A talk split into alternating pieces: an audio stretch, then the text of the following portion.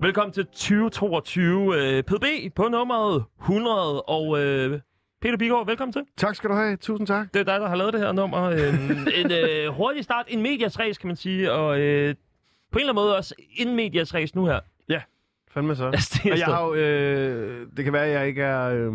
kvik nok til hundrede procent, der har forstået, hvad en medias race vil sige, men der var faktisk en, der skrev til mig i dag på Instagram, at man kan ikke sige noget af en medias race, så er det per definition allerede ikke en medias race, men øh, ja, okay, så må jeg jo øh, bøje mig i stødet og sige, øh, den er noteret. Ja, altså en medias race, det vil for eksempel være, hvis at vi gør det... Vi kan godt lige prøve en medias race og eksemplificere det. Så det vil sige, at det var øh, det her... Åh, øh, øh, så er jeg fandme også dårlig til den, ikke? En medias race, det er, når man øh, slutter... sætning. Det er rigtigt, ja. Ja, det er fuldstændig rigtigt. Præcis. En medias race er selvfølgelig, når man bare kommer bumpen ind i noget, så øh, det er måske, når man bryder det der metalag og siger, nu starter jeg i en medias race. Ja, ja, jamen, øh, jeg ved slet ikke, hvad jeg skal sige. Nej, en god teknisk ting. Øh, det er en hurtig start på tyve toogtyve, det her nummer her. Stærkt nummer hundrede. Der er tak. Ikke noget omkvæd på. Nej. Det er jo en ting, du godt kan lide at gøre dig i. Ja. Yeah. Hvad, øh, altså hvorfor havde du tænkt, at der skulle øh, måske et omkød på, eller skulle du bare køre dine hundrede bars og stige afsted? Jeg tror øh, lidt min tilgang til musik, sådan generelt, er ret meget, at øh, hvis alle siger, man skal gøre én ting, så øh, bliver jeg sådan lidt Rasmus modsat op i hovedet, og så gør jeg det modsatte. Og i de sidste par år har vi jo for eksempel inden for dansk musik haft sådan en øh, meget singleborn tilgang til det. Og der er jo ikke en A og R fra et pladeselskab med respekt for sig selv, der ikke vil, vil stille sig op på en sæbekasse og sige, øh, albumformatet er dødt, nu er det kun singler, og jada, jada, jada, ja, det skal være noget, alle kan råbe med på.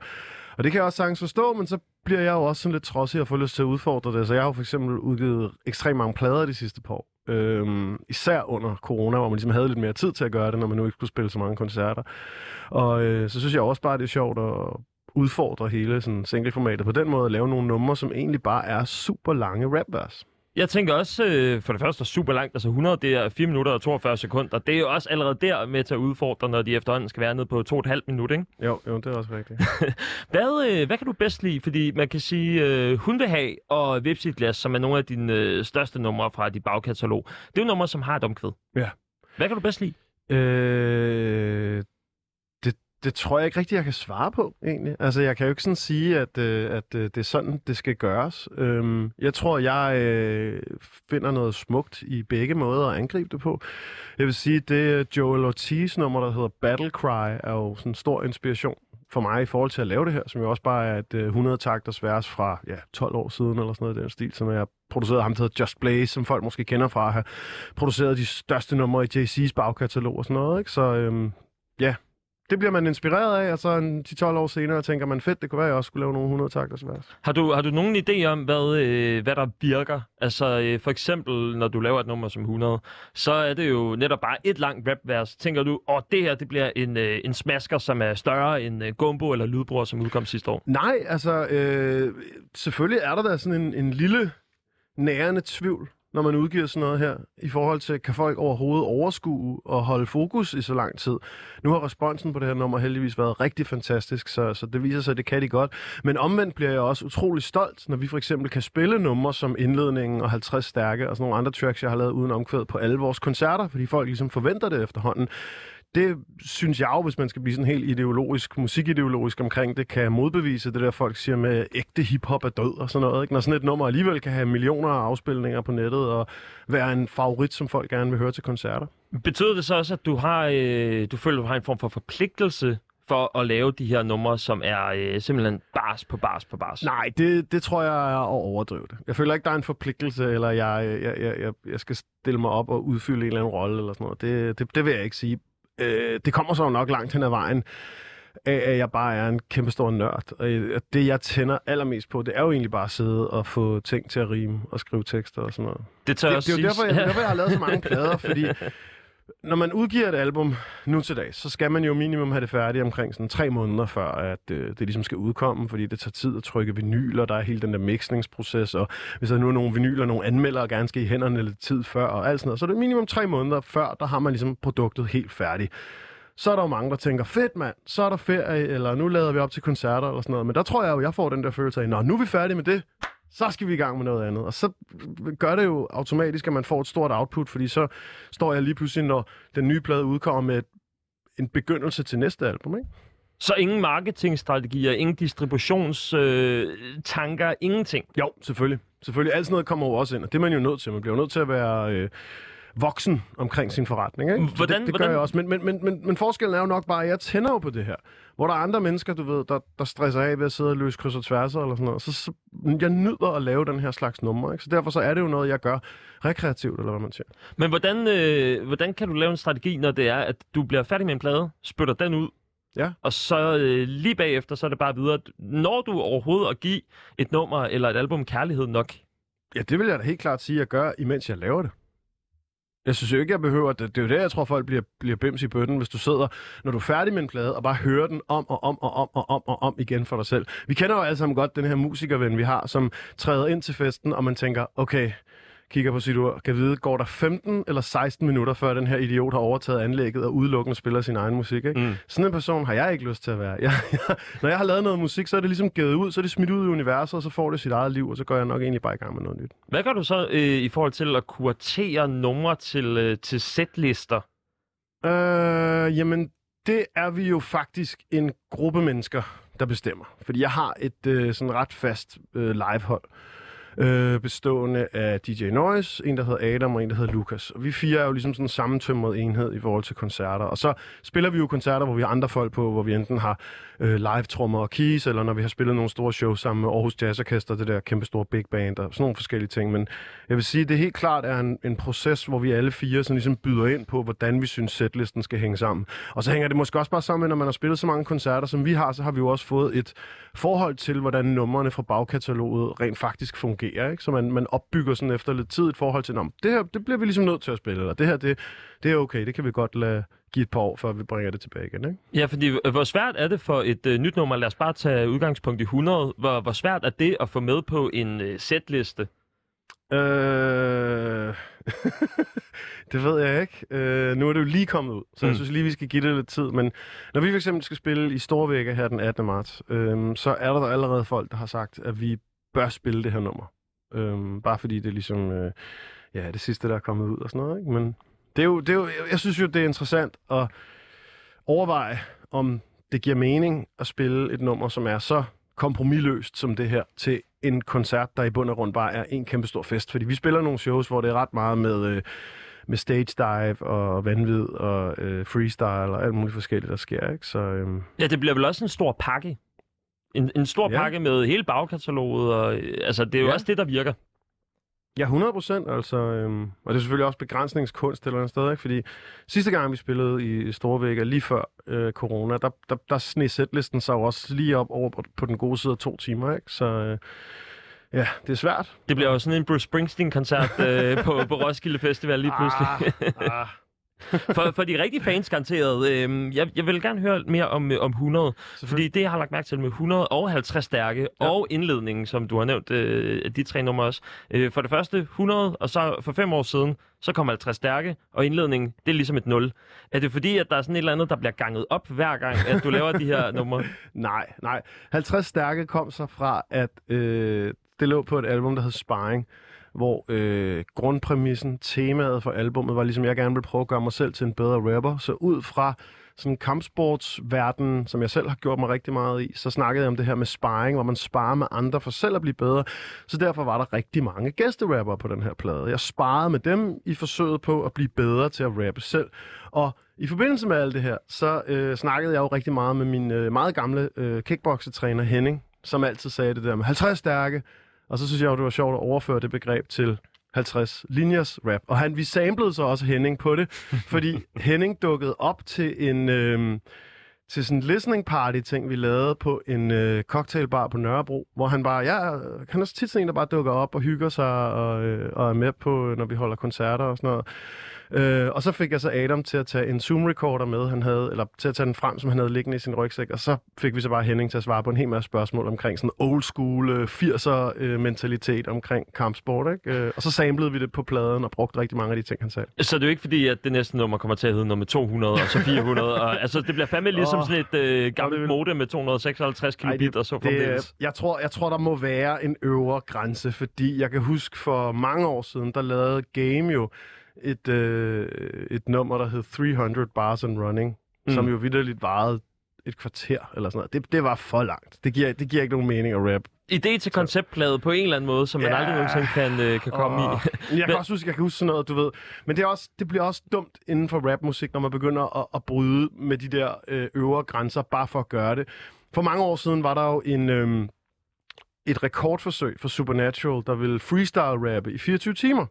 Og det gjorde han så til et øh, tilbagevendende hiphop-arrangement i Midtvesten i U S A, der hedder Scribble Jam, hvor han så stod i en, øh, et mindre telt og bare freestyle-rappede. Og rapporterne fra det var, at det var sådan lidt underligt, fordi folk gik ind i det her telt, hvor han så stod på scenen og freestylede og så sådan lidt træt ud. Og så stod man lidt og sippede lidt af sin fadøl og tænkte, det er da meget sjovt, indtil folk de sådan tænkte, det er også lidt mærkeligt. Og så gik de ligesom ud igen, og han fortsatte bare derinde. Men det lykkedes ham, og han fik rappet i sine fireogtyve timer, og folk sagde, flot klaret, nu er du i Guinness Book of Records og sådan noget. Så kom der jo selvfølgelig året efter nogen, der ville slå det. Og det sluttede jo med, at du kunne ikke få en festival eller sådan noget til at lægge hus til det her længere. Så det var sådan nogle mærkelige rekordforsøg, hvor folk sad på webcam i tooghalvfjerds timer og freestylede med, med kokainøjne. Det er jo sådan, at mumble rap for eksempel ja, det, kommer det, til. Jeg synes, det er, så begynder det måske at blive en tand for bizarrt, ikke? Du snakker øh, for eksempel også, øh, altså de her rekordforsøg. Det bliver så ikke øh, det, der kommer til at blive en konceptplade på et eller andet tidspunkt. Ej, det, men, det håber jeg ikke. Men i, øh, i det her nummer, hundrede, så, ja. øh, og i halvtreds stærke, og i indledning også, øh, dit tekstunivers er jo meget det her med, at du selv knokler meget, og så kommer der nogle små stikpiller til, til yngre generationer. Øh, og ældre igennem og tiden, ældre jeg, også, ja. jeg Jeg synes, jeg har hele tiden øh, forsøgt at skyde lidt skarpt på alle. Men, øh... hvad, er, øh, hvad er forskellen fra øh, P D i to tusind og toogtyve, der laver hundrede, til øh, halvtreds stærke i to tusind og sytten, og så indledningen i to tusind og tolv? Jeg synes, jeg er blevet en bedre rapper. Mm. Jeg synes, det er skarpere, det jeg laver nu. Og der er sikkert en hel masse folk, som har fulgt det, jeg laver i længere tid, der vil sige, nej, nej, nej, og der har været nogle drejninger, og jeg skal give dig skære. Men ud fra min egen målestok, så synes jeg jo bare, at jeg er blevet en teknisk bedre rapper, og jeg aldrig har været bedre, end jeg er lige nu. Og hvad, hvad er kriterierne? Det er tre-stavelsesrim, fire-stavelsesrim, eller hvor er vi henne? Ja, jeg synes ikke, du kan sætte det så konkret op, fordi det handler jo både om leveringen og flowet i det, og måden det hele er sammensat på, og ja, sådan originaliteten i punchlinesene, ikke? Øhm, Det er jo selvfølgelig, den her slags numre er jo født ud fra sådan et rimelig øh, bizart udgangspunkt, fordi det jo er sådan freestyle-rappens, øh, eller, eller punchline-rappens øh, højborg, hvor det jo bare handler om at sige en hel masse øh, selvhøjtidelige ting omkring, hvor god man selv er, som jo... Øh, Ja, som, som jeg siger på det her nummer, det her er træning for mig. Jeg tror langt hen ad vejen, at jeg gør det her, fordi jeg føler, det er en måde at motionere af mangel på bedre ord inden for det her fag og blive en bedre rapper, ikke?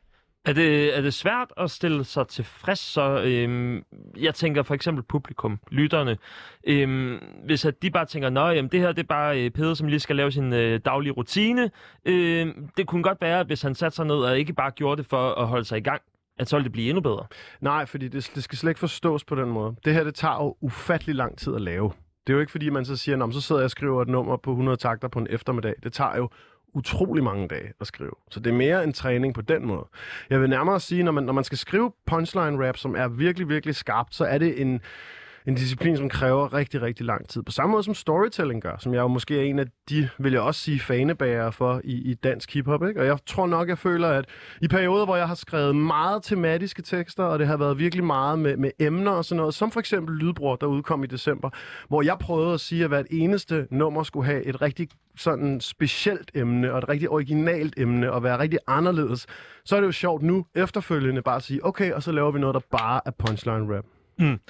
Jeg tænker, øh, det der også står i de her, du for eksempel på hundrede, så øh, siger du, så jeg sveder ikke over små rapgutter med hashmuskler, uanset hvad de spytter i deres Mac-computer, øh, er jo en måde at jamen, øh, jamen svine den, den nye generation af hiphopper øh, til på. Nej, det, det vil jeg sige, der, der er hashmuskler både i den yngre og den ældre generation. Jeg tror bare, det sådan er min måde sådan at drille lidt folk, som inden for dansk hiphop måske godt kan have en, en attitude i det hele taget, og når man så kigger på dem, så er de jo bare nogle, ja, nogle stakkels misbrugere. Har, har det ændret sig siden...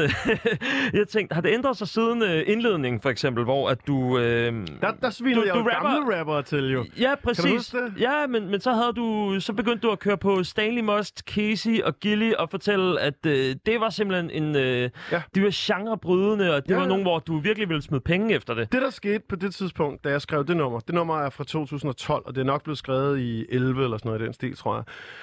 det var jo, at vi før det havde oplevet det, jeg sådan lidt drillende kaldte øh, katoficeringen af dansk hiphop. Sådan, så det hele blev sådan noget øh, fire i gulvet dansehiphop, øh, hvilket jo også er fint nok, men måske bare sådan lidt trist, hvis det hele bevæger sig i den retning. Jeg var ude at være dommer til nogle af de her Rap Kings øh, ungdomsskole-rap-konkurrencer og sådan noget, hvor man godt kunne mærke, at alle var blevet sådan lidt mere ligeglade med, hvor fedt det var skrevet, og hvor godt det rimede og sådan noget. Nu skulle det mere bare være noget med at starte en fest. Og det er også fint nok, og det har også eksistensberettigelse. Jeg kan bare godt lide den anden ting også.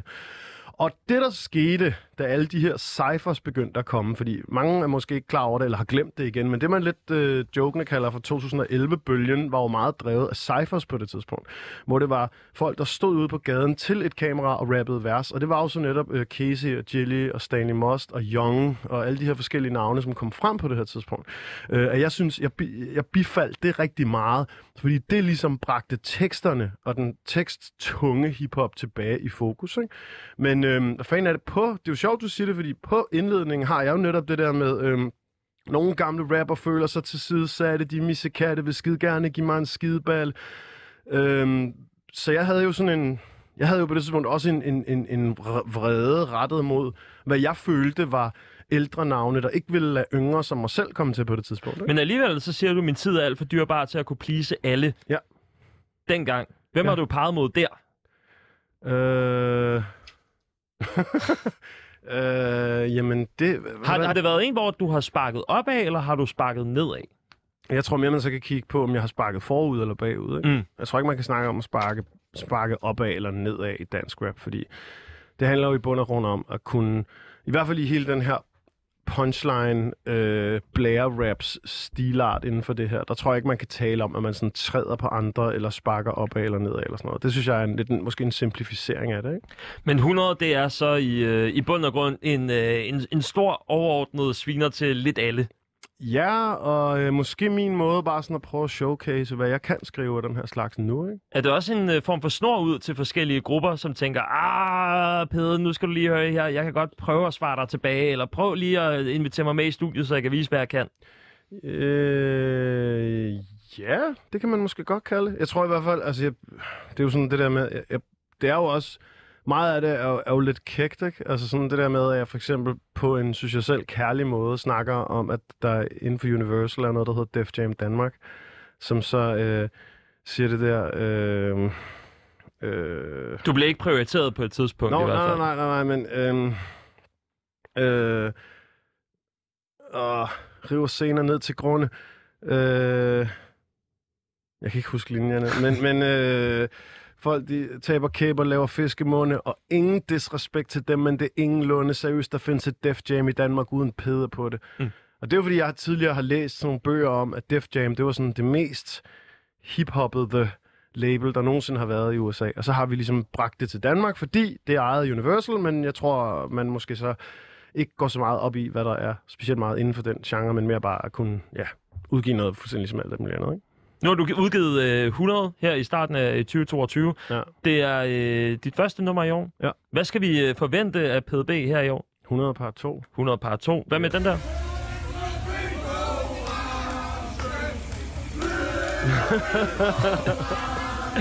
Jeg hørte i gemmerne, at øh, til dine liveshows, så er der øh, i hvert fald en efterspørgsel for, at du skal spille på orange. Det er noget, folk begyndt at råbe øh, helt tilbage, tror jeg, efter vores arena-show på Roskilde i to tusind og femten.